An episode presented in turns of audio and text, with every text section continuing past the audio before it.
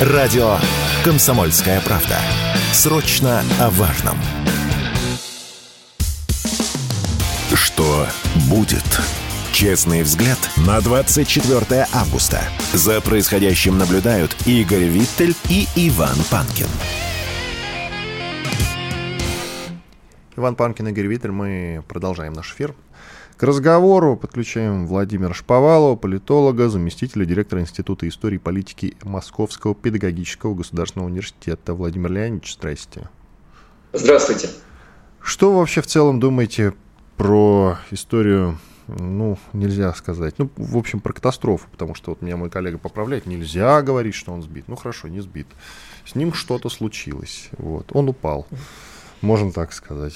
Ты летел, на что намекаешь? Летел, летел, на да, ты... наоборот, ни на что. Упал самолет. На фразу «она утонула»? Э, нет, он упал. Угу. Он упал. Да, ну здесь, э, здесь, э, коллеги, первое. Давайте начнем с двух очень важных тезисов. Тезис первый – соболезнования всем жертвам этой катастрофы. Всем, Нет, же, да, Владимир Леонидович, жертвам, я думаю, уже все равно, к Родственник, Давайте родственникам. Родственникам, да. родственникам, конечно, родственникам жертв, все, все 10 семей и все их близкие, конечно, им соболезнования. Второе. Разумеется, следствие должно сказать свое слово в любом случае. Э, поэтому все наши рассуждения о, э, так сказать, возможных, вероятных э, тех или иных фактах, причинах, это не более чем экспертные мнения людей, которые смотрят и анализируют, наблюдают за этой ситуацией извне. Конечно, дело следствия признать, была ли это катастрофа техногенной, или э, она является следствием тех или иных э, действий человеческих, социальных. Э, это два момента, которые для нас очень важны, и я думаю, что с них нужно начинать. Теперь, что касается, что касается так сказать, ответа на ваш вопрос. Судя по той информации, которая есть у нас, сейчас есть достаточно серьезные э, версии относительно того, что все-таки это не, э, что это может быть, э, может быть намеренно совершенная авария, то есть взрыв, разумеется, это не та версия, которую сейчас активно распространяет Запад о том, что самолет был сбит, так сказать, средствами ПВО, мы видели уже обломки, и военные специалисты нам уже достаточно хорошо объяснили, что нет никаких э, свидетельств того, что э, в самолет попала ракета или э, какой-то еще, так сказать, вид. Поэтому, поэтому, скорее всего, можно предположить о том, что все-таки было покушение на убийство, и оно связано с теми или иными действиями на борту. Э, может быть и другие варианты. Если мы предположим, что э, речь идет о э, намеренном э, покушении э, на убийство реализованном, то есть о теракте, то давайте посмотрим на, э, соответственно, выгодополучателей, приобретателей от этой ситуации. Во-первых, на протяжении достаточно длительного периода времени шла речь о том, что Э,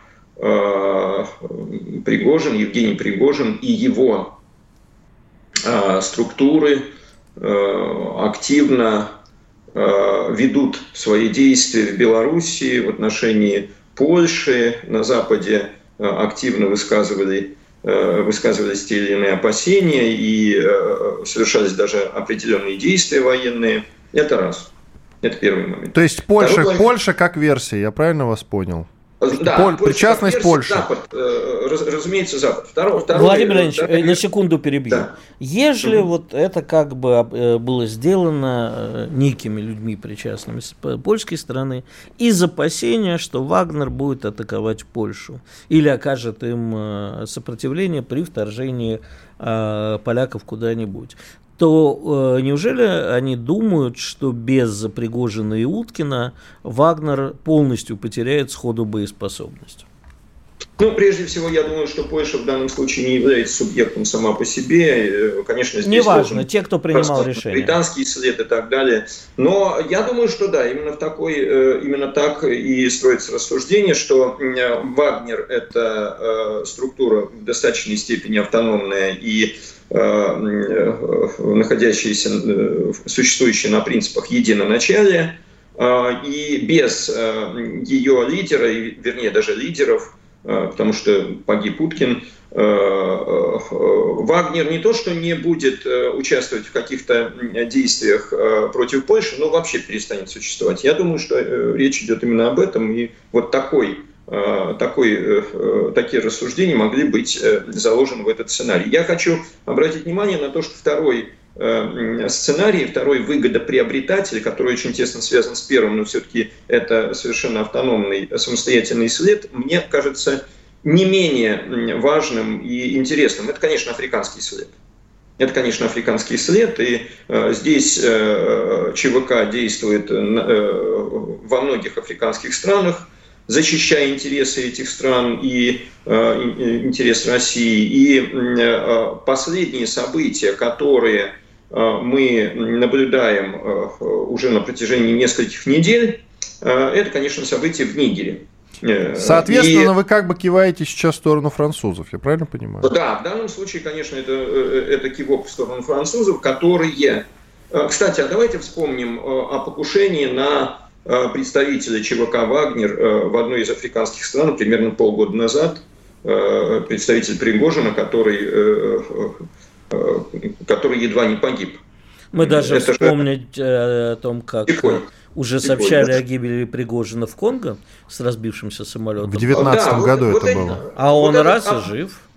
Да, вот этот африканский след, мне кажется, э, особенно важным и актуальным с учетом тех, так сказать, той игры, которая вокруг Нигера Э, развязывается, и французы очень активно пытаются, э, так сказать, спровоцировать э, военные действия, войну против Нигера,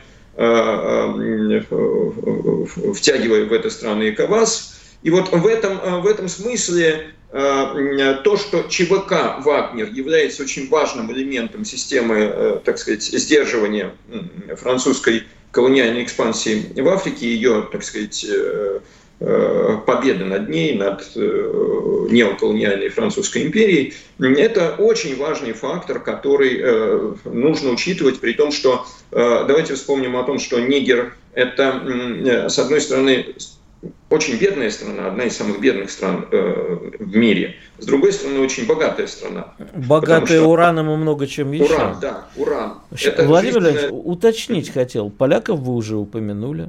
Французов вы упомянули. А где же гадящая англичанка? А, англичанка в Польше.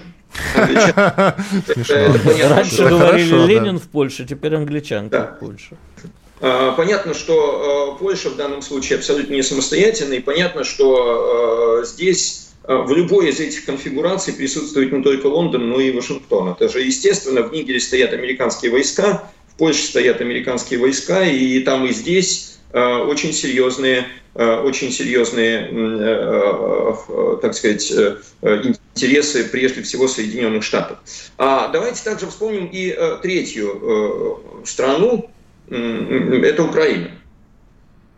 И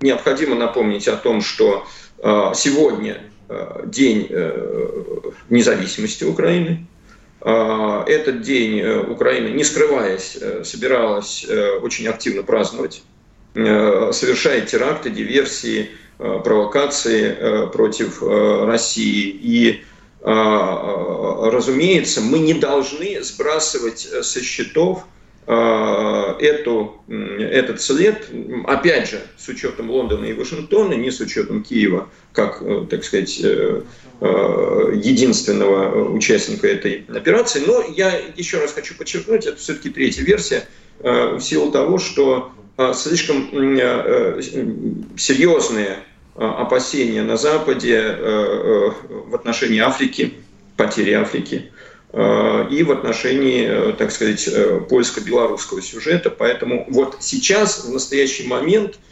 самые актуальные, как мне кажется, самые актуальные версии все-таки именно эти, в том, особенно с учетом того, что Конечно, это серьезное, это требует серьезной подготовки подобного рода теракт. Разумеется, его провели, скорее всего, службы соответствующего уровня, британские, французские, американские, никак не украинские спецслужбы, которые э, такими компетенциями не обладают. Но э, хорошо, но мне кажется все-таки, что украинские спецслужбы довольно крепкие, плюс при поддержке других спецслужб вполне были боеспособны на это. Спасибо большое. Владимир Шаповалов, политолог, заместитель директора Института истории и политики Московского педагогического государственного университета. Уходим на перерыв.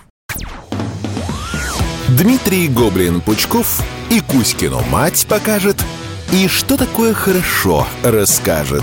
И вообще, Дмитрий Юрьевич плохого не посоветует. Государь-император говорил, что у России два союзника, армия и флот. Ну, теперь военно-космические силы еще добавились. Долго работать, чтобы хотя бы наши дети зажили достойно. Вот это нормальный приоритет, да. Тяжкий труд, в результате которого, ну, существенные, так сказать, плоды. Каждый понедельник в 7 часов вечера по московскому времени слушайте программу Дмитрия Гоблина-Пучкова «Война и мир». Что будет? Честный взгляд на 24 августа. За происходящим наблюдают Игорь Виттель и Иван Панкин.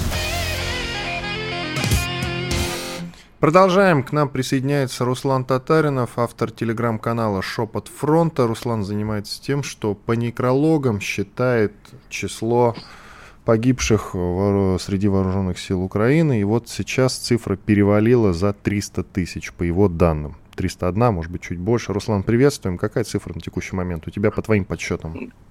Здравствуйте, Иван. Ну, дело в том, что да, э, буквально два дня назад, когда компьютер уже все э, насчитал ту цифру, которая, которая не, ну, нужна была, чтобы огласить, но как-то там договаривались, что когда цифра дойдет до 300 тысяч, что я выйду на связь. Ну, 301 тысяча, вот компьютер показывает 301 240 на данный момент. Поэтому вот такое количество некрологов. Украинская армия Э, то есть не украинские, украинские СМИ обозначили, что столько бойцов у них солдат вооруженных сил Украины, призванных людей просто-напросто. Столько она уже потеряла за полтора года ведения боевых действий. Большие потери сейчас вот э, огромные, в текущий огромные. период, э, во-первых, да, за, там, не знаю, за месяц, вот мы с вами переписываемся uh-huh. где-то около месяца. Каково uh-huh. плюс-минус число их потерь, на каких участках больше всего ВСУ теряют? Самые, самые большие потери это у них Запорожский фронт. То есть количество некрологов э, по географически можно так. Э, первое, это все-таки Запорожье. То есть в основном у них э, так, некрологи идут э, с населенными пунктами. То есть Работина, Пологи, Малая Токмачка, Урожайная, Старомайорская. То есть это, вот, вот эти вот 5-6 населенных пунктов, которые там в основном обозначены. То есть там сам, самый рекорд по количеству погибших вооруж... Э, солдат вооруженных сил Украины. Второе – это Купянское направление. И третий уже даже Донбасс. Или могу запутаться э, здесь. Бывает так, что и Донбасс э, может уже лидировать как номер два. То есть три горячие точки, где они больше всего теряют людей. Это так. Запорожье, Донбасс, скорее всего, и, и все-таки Купянское направление. То есть э, военные даже уже называют это Купянское ожерелье. Почему? Потому что там прям вот по по, по всей вот этой линии э, этих населенных пунктов, которые маленькие, разбросанные, они как э, сейчас российская армия это все собирает, собирает как сокровище. Вот, ну, вот как, как-то так. Очень, очень много, очень много на самом деле. Где-то за вот, вот этот весь, весь контрнаступ, как они обозначили за эти три месяца, вот они положили где-то так, я думаю, около 25-30 тысяч военнослужащих своих. Это просто какая-то фантастическая цифра. И еще раз, 300, 301 ну, тысяча, сколько вот цифру назовите? 301, 240, 242 даже, вот компьютер показывает. Это просто фантастика. Ну, в плохом смысле, ну, разумеется. У них дело, дело, в том, что, дело в том, что это все подтверждают. Э, не нужно даже было там ошибка считать, но дело в том, что э, просчет, подсчет он нужен был. Для чего? Чтобы хотя бы немножко глазки приоткрыть. Они это сами знают. Вы же видите, это сами простые люди Украины э, видят, как, как гребут. Это видно по заявлениям президента о том, что вы все пойдете. Это видно по заявлениям министра, министра обороны Резникова, то, что вы тоже все пойдете. Там отсидеться никому не получится. И никому. почему же идут? Вот вы как э, в каком смысле а, специалист а, дело... по Украине? Почему же идут тогда? Э, идут, идут потому, потому что заставляют. Те, которые хотели, ну, с улыбкой шли, как говорится, там, москаляку на геляку, то большинство, уже процентов 60-70, они уже в земле. А остальных гребут. Вы знаете, вот э, структура вооруженных сил любой армии, любой, я вам скажу так, 10-20 человек это от, от, отъявленные, ну, будем так говорить, даже отморозки, которые э, просто-напросто пойдут за, э, ну, за деньги, за какую-нибудь идеологию или еще за что-нибудь, да. Вот э, 40% военнослужащих это те, которые э, будут воевать. А другие еще 40% примерно если закончится какой-то конфликт или вообще э, что-либо, вот, допустим, бой идет, ну, он просто бросит винтовку скажет, да ну я домой поехал к, к жене, к матери и все. То есть любая армия примерно одинаково все равно вот так вот структурно в количестве людей, которые будут воевать или не будут воевать, примерно звучит вот так вот. Спасибо большое. Руслан Татаринов, автор телеграм-канала Шепот фронта. Подписывайтесь. Он э, считает некрологи по э, фейсбукам, который принадлежит к МЕТе и считается на территории России экстремистским. Э, ищет на районах, на, на, значит, на каналах, на пабликах районных администраций и по фотографиям по некрологам считает число погибших в ВСУ. Вот таким вот образом. И за 300 тысяч перевалило фантастика, еще раз повторюсь. Но вернемся к разговору про гибель самолета Пригожина вместе с ним на борту. А вот Украине это выгодно? Конечно. Конечно, вообще всякие потрясения в России выгодны. Я же тебе уже об этом а сказал. А мы ждем потрясений?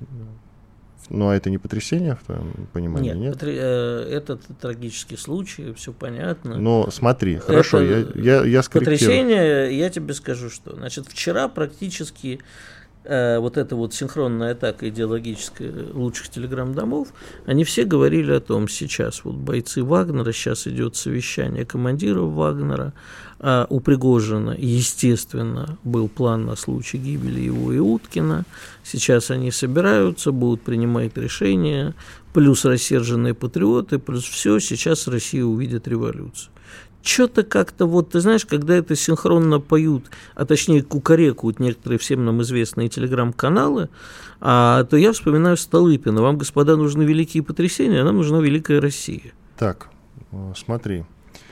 А, все, что всколыхнет общественное сознание в России, все плюс-минус э, является потрясением по моему разумению.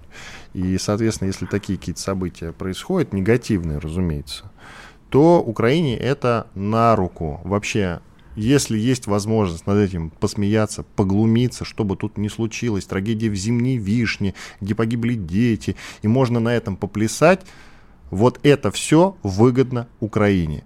И вообще любые, соответственно, потрясения или те события, которые глобальным уже потрясением ведут, по их разумению – это все им выгодно. Значит, Ты меня спросил, выгодно ли это Украине? Отвечаю. Выгодно все, что происходит, понимаешь? Не согласен. Плохое. Все эти пляски действуют в основном на их аудиторию. Ну, То есть им это... это выгодно, я говорю. А, им, им это а выгодно. для своей публички? Ну, пожалуйста. конечно же. Нет, И какой а... публички? 30 миллионов в стране населения, как Подожди. минимум. Подожди, далеко не вся эта публичка поддерживает то, что происходит. Плюс еще наши любители Украины. Я говорю о потрясениях в России.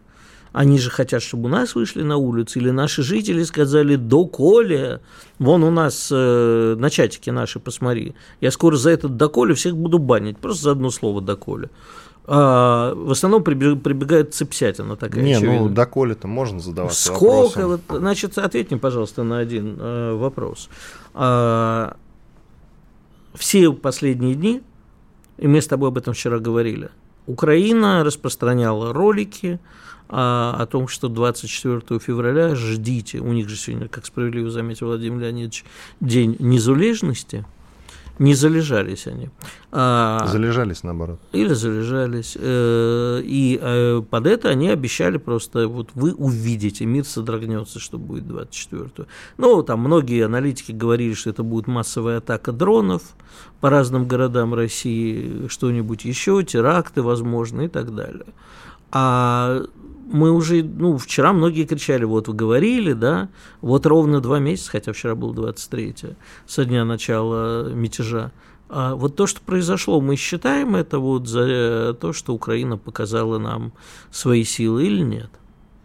Или что-то еще да сегодня можно покажут? это считать э, как угодно. У меня есть ответ появился на твой вопрос по поводу того, почему они не берут на себя ответственность. Во-первых, я еще раз повторюсь, чуть попозже возьмут. А почему сейчас не берут? Потому что, э, скорее всего, не разрешают. И есть еще один момент.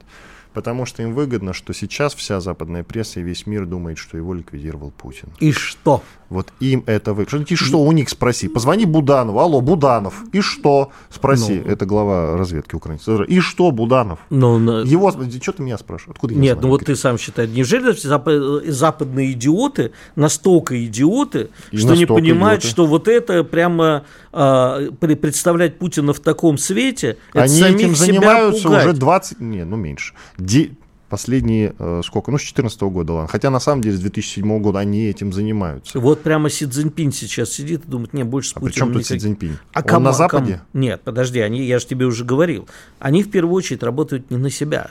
У себя они уже истерику Нет, они устроили. работают все-таки на себя. Хорошо, и что тогда на, на, народ э, Германии пойдет скажет, больше денег Украине, Нет. мы должны победить этого. А Нет, а что? Это постепенно убеждает э, в том, что в России кровавый режим, который убирает всех несогласных. Они в этом убеждают э, 23 года практически. Ну и продолжат не 23 все-таки, я тебе говорю, седьмого года постепенно. Ну хорошо, с седьмого. В шестом, на самом деле, вот когда в шестом ликвидировали Ликвиненко и началась ну, вот, новая холодная война, стадия. Вот, не помню. Ну в шестом году. В седьмом году Путин выступил. И кого это волнует, кроме самого Запада? Программной речью на Мюнхенской конференции. Жители России говорят, убили Литвиненко, да и правильно сделали.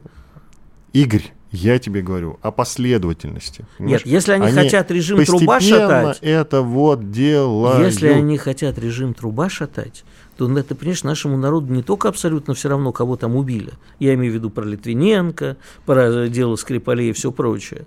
Только про Скрипалей ж... и Литвиненко про, про пофигу, а про Пригожина не пофигу. Ну, и про экстремиста-террориста Навального им не пофигу. Потому что для них это для них это кровавый путинский режим убивает всех несогласных. И с Немцовым та же история. Понимаешь? И площадь Немцова появляется в Вашингтоне потом. А и... на, на жизнь России это как влияет? Да блин, как они считают, что постепенно они наносят тысячу маленьких уколов. Панкин mm. и Виттель уходим на большой перерыв.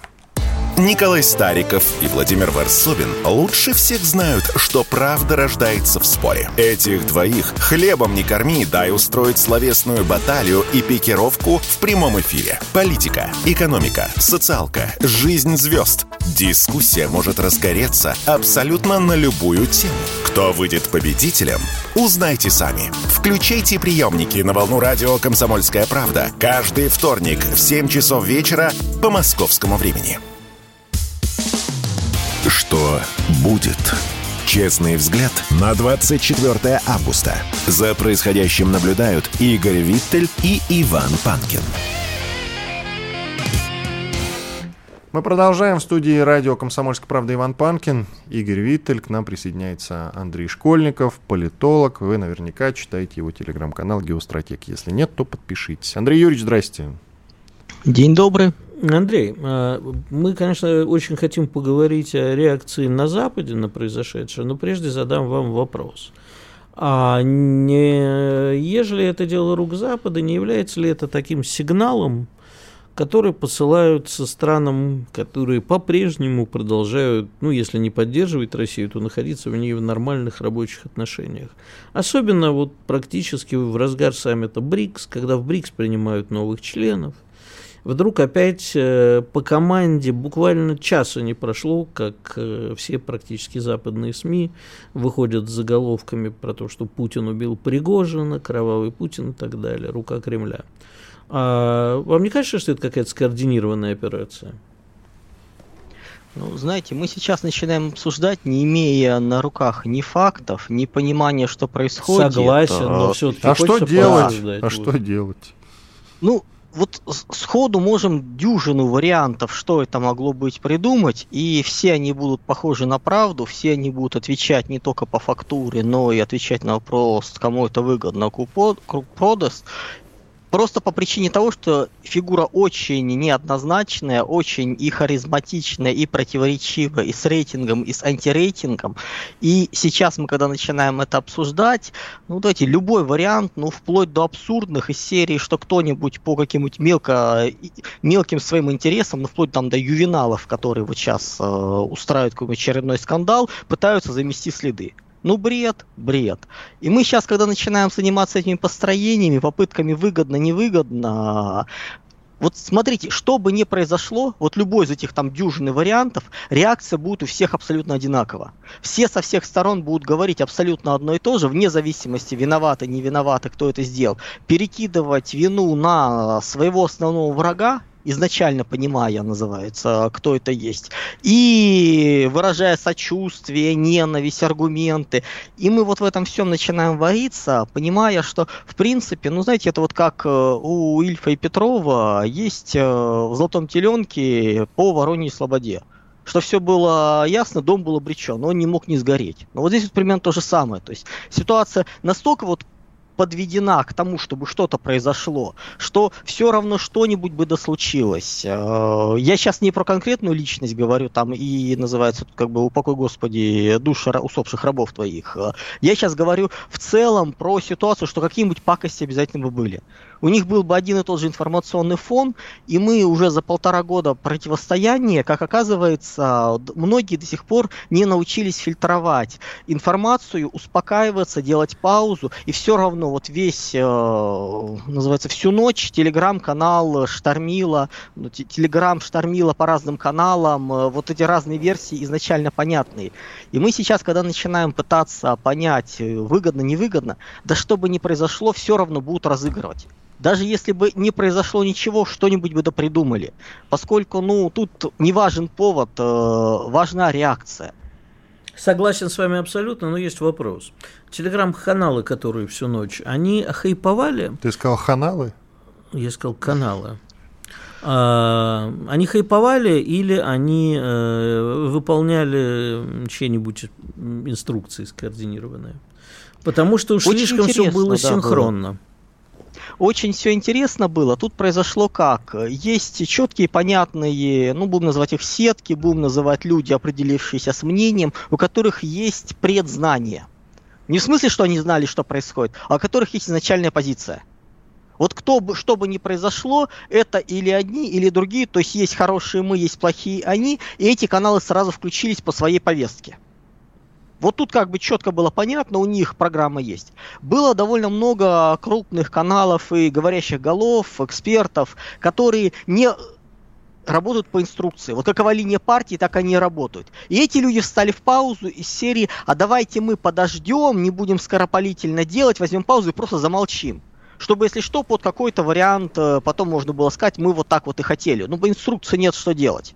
Ну, у меня позиция простая, как я уже озвучил. Мы вне зависимости от того, что это было, мы никогда не узнаем, что вот реально, то есть как бы что бы ни происходило, об этом реально происходящем знает ограниченное количество человек, которые непосредственно участвовали, а все остальные это домыслы, слухи. И Я с вами что- согласен. не да, не так что- важно, что произошло, важно, как карты будут разыгрываться дальше. И как они, по-вашему, будут разыгрываться и кем. Они будут разыгрываться всеми. Запад будет рассказывать, что это кровавый режим, э, у нас будут рассказывать, э, в зависимости от степени адекватности, что это Запад сделал, что, собственно говоря, это случайность, что это, ну, вплоть до того, что личных каких-то мотивов кровников, мы должны понимать, что количество, ну, много чего можно сейчас вспомнить, мы сейчас не будем э, называется, перечислять все это, каждый будет отстаивать свою точку зрения. А Мгм. поскольку фактов, которые будут менять ее, не будет, вот кто как на какой точке зрения встал, в эту ситуацию в самые там первые минуты, часы, он так по ней и будет всю дорогу идти. А помимо болтовни это вызовет какие-то реальные события, которые могут повлиять на жизнь страны? То есть, например, э, бойцы Вагнера, рассерженные патриоты возьмут и потрясенные этой новостью попытаются повторить э, мятеж или сделать что-то еще, или расформироваться и уйти из Белоруссии, например. Что может быть реального? Уже ничего этого не будет, поскольку последние два месяца фактически происходило то, что в корпоративном управлении называется слияние и поглощение. То есть, по сути, контроль над ЧВК был перехвачен, отдан э, под другие контуры.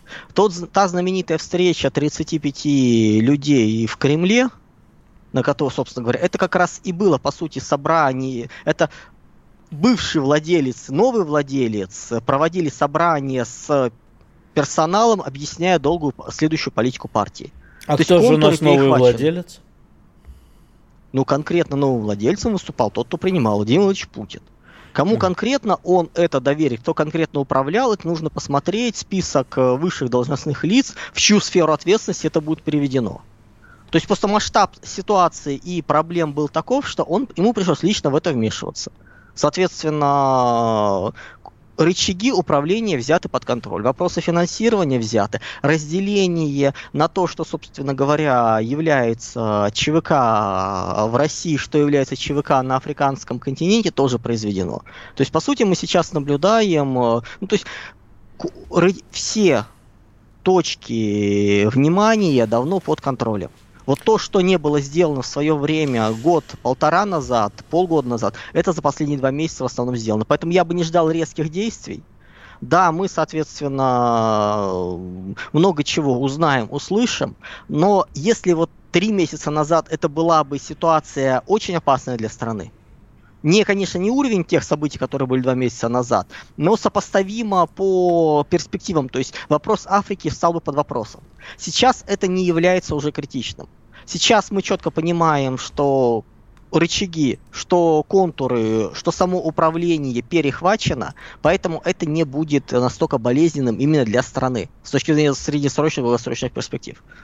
А я вот хочу уточнить у вас, как вы думаете, я не знаю, подозреваю, что знанием вы этим не обладаете, но хотя бы давайте предположим, финансовый и военный контур ЧВК Вагнер разделены, отданы разным людям, или же все-таки нет? Не забываем, что это еще огромная корпорация.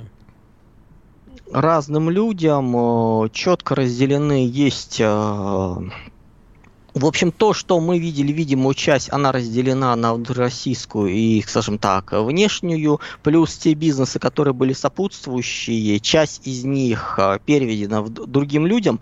Мы не будем объяснять сейчас, что это за люди, откуда они берутся, хотя все желающие могут это, в принципе, ну, если покопаться, найти. То есть, ну, собственно, они как бы и были в этих контурах встроены, эти люди. Но активы не военные, конечно, во многом до сих пор ну, как бы были закреплены на Евгении Пригожине. То есть тут как бы сейчас передел пойдет по новой. Ну, То есть это, возможно, и бизнес-разборка. Нет, это слишком серьезный уровень для бизнеса. Ну, точнее как, объяснить, обосновать мы можем, но если вот если смотреть просто критично. Уровень, масштаб личности, масштаб возможных проблем таков, что любой, кто сейчас полезет с какими-то мелкими, но а на уровне все происходящее это мелкие бытовые бизнес-интересы, он получит ответ с абсолютно другого уровня этажа, как виноваты в этом всем. И, ну, дураков, я думаю, настолько нету, чтобы уж не понимать такие простейшие вещи. Поэтому мы можем, конечно, эти вещи рассматривать, но все-таки эта игра вот из той дюжины, ну, большую половину мы должны выкидывать, поскольку там масштаб последствий таков, ну, сейчас все равно будут копать. Может... И все эти кусты, хвосты будут найдены. Там даже не обязательно нужно будет доказывать. Там во многих вещах достаточно просто подозрения и уверенности, и в суд это нести не надо. Андрей Юрьевич, у нас меньше минуты. Коротко, пожалуйста. Мы тут с Виталем спорим. Это этот теракт, это ставка на потрясение в России все-таки, как вы считаете? Хотя терактом пока это не называют, но тем не менее, вот это происшествие. Очевидно, что что-то западное к этому причастно в той или иной степени. Ставка на потрясение? Знаете, вот сейчас в принципе не готов объяснить, я могу абсолютно противоположной версии сейчас обосновать, это будет похоже на правду. Информации нет, и я боюсь, не будет, чтобы на этот вопрос ответить. Спасибо вам большое. Андрей Школьников, известный российский политолог. Подпишитесь на его телеграм-канал Геостратег. Но мы сейчас сделаем небольшой двухминутный перерыв. Иван Панкин, Игорь Виттель. Что там будем слушать? Анонсы, рекламу полезную, хорошие новости, я надеюсь, если ничего Много еще не произойдет. А, ну, хотя, возможно, выяснится. Бац, Главное, чтобы плохие Пригожин, за эти секунды не произошли. Пригожин скажет, а я живой, ха-ха-ха. Ну, через две минуты продолжим. Все программы «Радио Комсомольская правда» вы можете найти на Яндекс Музыке. Ищите раздел вашей любимой передачи и подписывайтесь, чтобы не пропустить новый выпуск. Радио КП на Яндекс Музыке. Это удобно, просто и всегда интересно. Что будет? Честный взгляд на 24 августа. За происходящим наблюдают Игорь Виттель и Иван Панкин. Иван Панкин и Гривитель финальный выход на сегодня. И интереснее всего мы с политологом Школьниковым в прошлой части коротко, конечно, задели этот момент, но есть смысл просуждать более подробнее, копнуть поглубже, как я люблю говорить. Судьба ЧВК Вагнера, какова же она? Если, если двуглавый орел перестал существовать, я почему говорю двуглавый орел? Потому что Уткин и Пригожин. Да, вот эти два значит, основателя. Один политической частью занимался, другой военной частью. Вот их нет. Ну и, собственно, как по крайней мере нам пока что докладывают все лучшие телеграм-дома, если их не стало и другой верхушки. Что же будет с ЧВК Вагнера? Его сейчас передадут Министерству обороны или и оно вообще перестанет быть ЧВК. Это сомнительно. Почему? А как же они тогда будут работать на территории Африки? То есть получается, что на территории Африки будет работать Министерство обороны, в Сирии будет работать Министерство обороны, Они решать какие-то теневые, какие-то темные э, задачи, неофициальные, скажем так, будет решать Министерство обороны? Нет, конечно. Формально они останутся ЧВК «Вагнер». Неформально они давно уже переданы конкретным людям, как сказал товарищ э, наш эксперт. И, э, в общем-то, э, вполне сейчас Э, умные люди говорят о некоторых конкретных персонажах, которым а, теперь будет добавлено полномочия по управлению ЧВК Вагнер. А я хочу Тут, назвать подожди, я еще не сказал. фамилию одну. Давай. Суровикина? Да, я об этом вчера написал у себя в телеге. Ну, возможно, я слышал другие фамилии. Не буду их сейчас пока озвучивать. Это Вопрос... как вариант, просто вот мысли вслух. А, значит, давай вот о чем подумаем. Тут же абсолютно прав наш эксперт, что не важно, кто это сделал. Не столь важно, кто это сделал.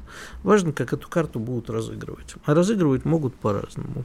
Например, э, выходит сегодня наше руководство и говорит, сегодня в Смольном злодейски убили товарища Кирова. Угу. Коммунист а, Николаев. Да. Так. И дальше начинаются чистки. Такое возможно.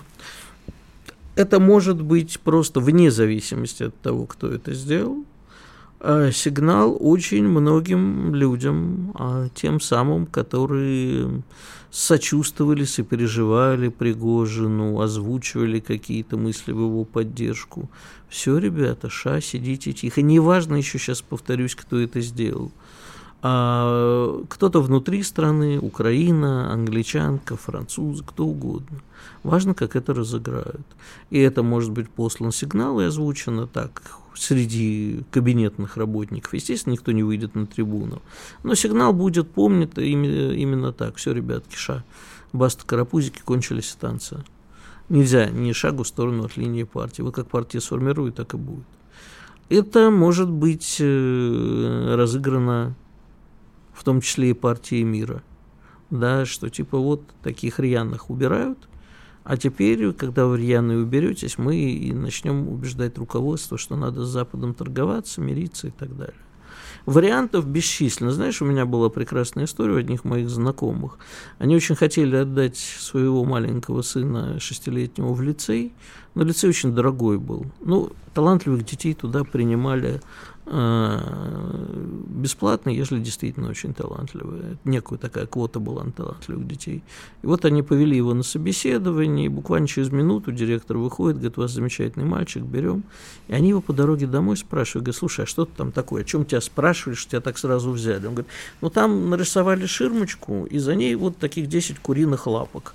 И спросили, сколько там куриц. Но я ответил, что скорее всего 5, но если там есть дефективные, то возможно некоторое количество вариантов. Да вот мы сейчас ищем дефективных куриц за э, сырмой, потому что разыграть могут как угодно, правда, мы все равно никогда не узнаем. Ну, как да. и во многих других случаях. Лучше... Я, я же сказал сегодня в эфире, нам сейчас предложат какую-то версию. Максимум скажут, мы можем узнать какую-то официальную версию. И, мы, и нам она не понравится, мы ее не примем. Да нам Но и вполне правда, вероятно, что нам она будет и правда реальной. не понравится. Никому не выгодна правда. Нам и правда не понравится. Мы э, сейчас будем делать из этого свои выводы. Да, и этот сигнал, а кто-то там, неважно кто там, понимаешь, Украина может карту разыграть, мы вас везде достанем. Вот ваш Пригожин, который был неуязвим, который в огне не горел, в танке не горел, в самолеты у него не падали, он был бессмертный, а мы его достали. Все, что угодно. Каждый будет это событие разыгрывать по-своему, неважно как и что произошло. Вот это все. Ну, а я по-прежнему считаю, что, в общем, есть еще люди, которые сами свою что карту Цой Пригожин живо, да. Ну, Цоя я видел в Таиланде на дискотеке, поэтому считаю, что он жив. Угу. А Пригожина где, в зеркале? Ну, в общем, да. Ну вот, пожалуйста. Кстати, а чем вам э, Виттель не нравится в качестве Пригожина? Берите его в лидера ЧВК. Он же за радикальное Жесто- решение... жестокостью, знаешь? За радикальное решение вопроса, за ядеркой, за тактический. Вот, Виттель, я как кандидат, из... пожалуйста, друзья. Я же из тех, про которых говорят Игнан из гестапо за жестокость батюшки, какое вообще невероятно, невероятно отвратительное. Самомнение. Нет, отвратительное сравнение, которое только можно придумать. Э, и Поэтому я не, не солидаризирую сейчас со словами Игоря Виттеля ни в коем случае, потому что это, это, это фу. Вообще всякое с фашизмом – это фу. Это неприемлемо в эфире радио «Комсомольская правда», гадость, бяка и так Ух. далее. А он тут про гестапо, значит, рассуждает. Итак, есть еще один есть еще один момент, что, который... Еще мы... что-то случилось. Да, еще что-то случилось. Во-первых, Пригожин был до борту один. Вот. А сможет ли ЧВК «Вагнер» без... Э, а все-таки придумал конкретный человек, и там была система тренировок, сможет ли сейчас э, Вагнер поддерживать ту же боеспособность, ту же военную форму? Понятно, что там есть костяк, безусловно но все-таки есть такое понятие, когда без лидеров все-таки проект тускнеет. Мы часто во время, за всю историю сталкивались с этим. Я имею в виду человечество. Что был вот идеолог, и при нем это было так хорошо и правильно. А потом вроде, а потом так. А, бразды правления брали люди приближенные, которые все это видели своими глазами, находились рядом, но все уже не так и все уже не то. Значит, э, лучшая корпорация – это та, в которой руководитель умеет делегировать полномочия, и корпорация, которая будет работать без него. Да, действительно, Apple без э, Джобса это уже не Apple.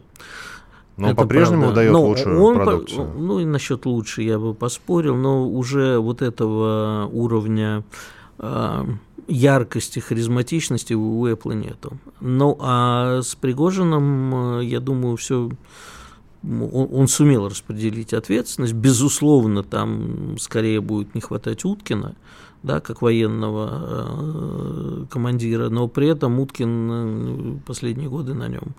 Э, буквально вчера беседовал с людьми, которые его хорошо знают, сказывались и ранения, и Конечно, лекарства. у него которые, было много ранений, да. Да, и тяжелейших ранений, он уже тоже был не очень в себе. Поэтому... Но одно дело, когда ты мягко передаешь правление, другое, когда ты внезапно умираешь. Знаешь, я когда с пиарщиками обычно разговариваю, там меня иногда и зовут лекции по коммуникациям почитать, я всегда спрашиваю, а у вас есть там, план «Б» на какую-нибудь плохую ситуацию? Он лежит у вас в ящике составленный? Практически там в зале 100 человек один поднимает руку. Вот я уверен, что у Пригожина был план «Б», что его озвучили, и, соответственно...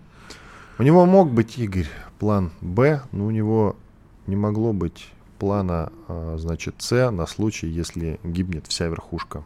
Нет, именно этот и есть у него план Б, не план Б, как Нет, он, он мог будет? предусмотреть свою гибель, А, возможно, там гибель Уткина, но никак не гибель из-за меня всей верхушки. Но, тем не менее, про себя с Уткиным он отдавал распоряжение, и они есть, и они вчера были, судя по всему, озвучены. А дальше будем посмотреть, как говорит один иноагент, будем наблюдать потому что сходу никаких выводов сделать нельзя. Просто мы сегодня с тобой не столько пытались найти версию, сколько отсечь те версии, которые явно являются нерабочими. Для меня нерабочими является любое поражение ракетой. Хотя, может, я в конце окажусь и не прав, что-нибудь какое-то новое сверхъестественное оружие, ПЗРК, которое дубасит до 10 тысяч метров. Ну, слушай, когда был сбит Боинг над Донбассом, тоже уже все говорили, там, бук-бук. А потом многие опровергали, говорили, ну какой бук и кто должен им управлять. А ты сейчас он... какую версию веришь? Я говорю, что он был сбит, но до конца не понимаю как. Я, и никто не понимает. А я по-прежнему уверен, что это было случайное поражение, цель была другая и неважно, кто это Ты сделал. имеешь в виду в небе над Донецком? Тогда. В небе над Донецком, да. Хорошо, цель была другая. Ладно. А, а, я был, не про это, я сейчас вернулся уже к разговору про а, самолет Пригожина. А тогда, ну, вероятно, да, там же очевидно, что ракета. Только какая, кем была пущена украинской стороной, скорее всего. Стрелков всегда повторял, всегда и мне в интервью тоже, что ополчение Боинг не сбивал. Все. Это вот были несколько данном, слов, которые он выдавал. Что касается случае... Пригожина. Нет, подожди, я еще раз ты упомянул Стрелкова. Вот сейчас очень интересует судьба Стрелкова. И очень многие говорят, по-хорошему его сейчас хорошо отпустить. Вот иначе это будет действовать на тех, кто недоволен тем, как идет СВО, очень плохо, и злить их. Лучше отпустить Стрелкова, чем продолжать держать его в тюрьме, а после гибели Пригожина. Но это ведь будет говорить о том, что мы опять-таки не правовое государство, если мы это сделаем. Если нашли его вину в чем бы то ни было. Я, кстати, против, Суда конечно. еще не было. Суда не было, но его же все-таки уже в чем-то обвиняют, там ну, дело, обвиняют, экстремизм шьют, переф... как я понимаю. Переформулировать можно. Ну вот, можно, как вы знаете, замять, да. Я против того, что он сейчас за решеткой находится. Просто там есть преступление, состав преступления или нет. Так давайте вот и от этого отталкиваться, а не ориентироваться на Пригожина. Хотя то, что ты говоришь, правильно, лучше бы отпустить, но это моральная уже сторона. Лучше бы отпустить, чтобы это сторона не целесообразности. Злить. Да, вот, чтобы кого-то не злить. Но мы опять упираемся вот в этот вот юридический тупик. Иван Панкин, Игорь Виттель были здесь, остались довольны. Что будет? Честный взгляд на происходящее вокруг.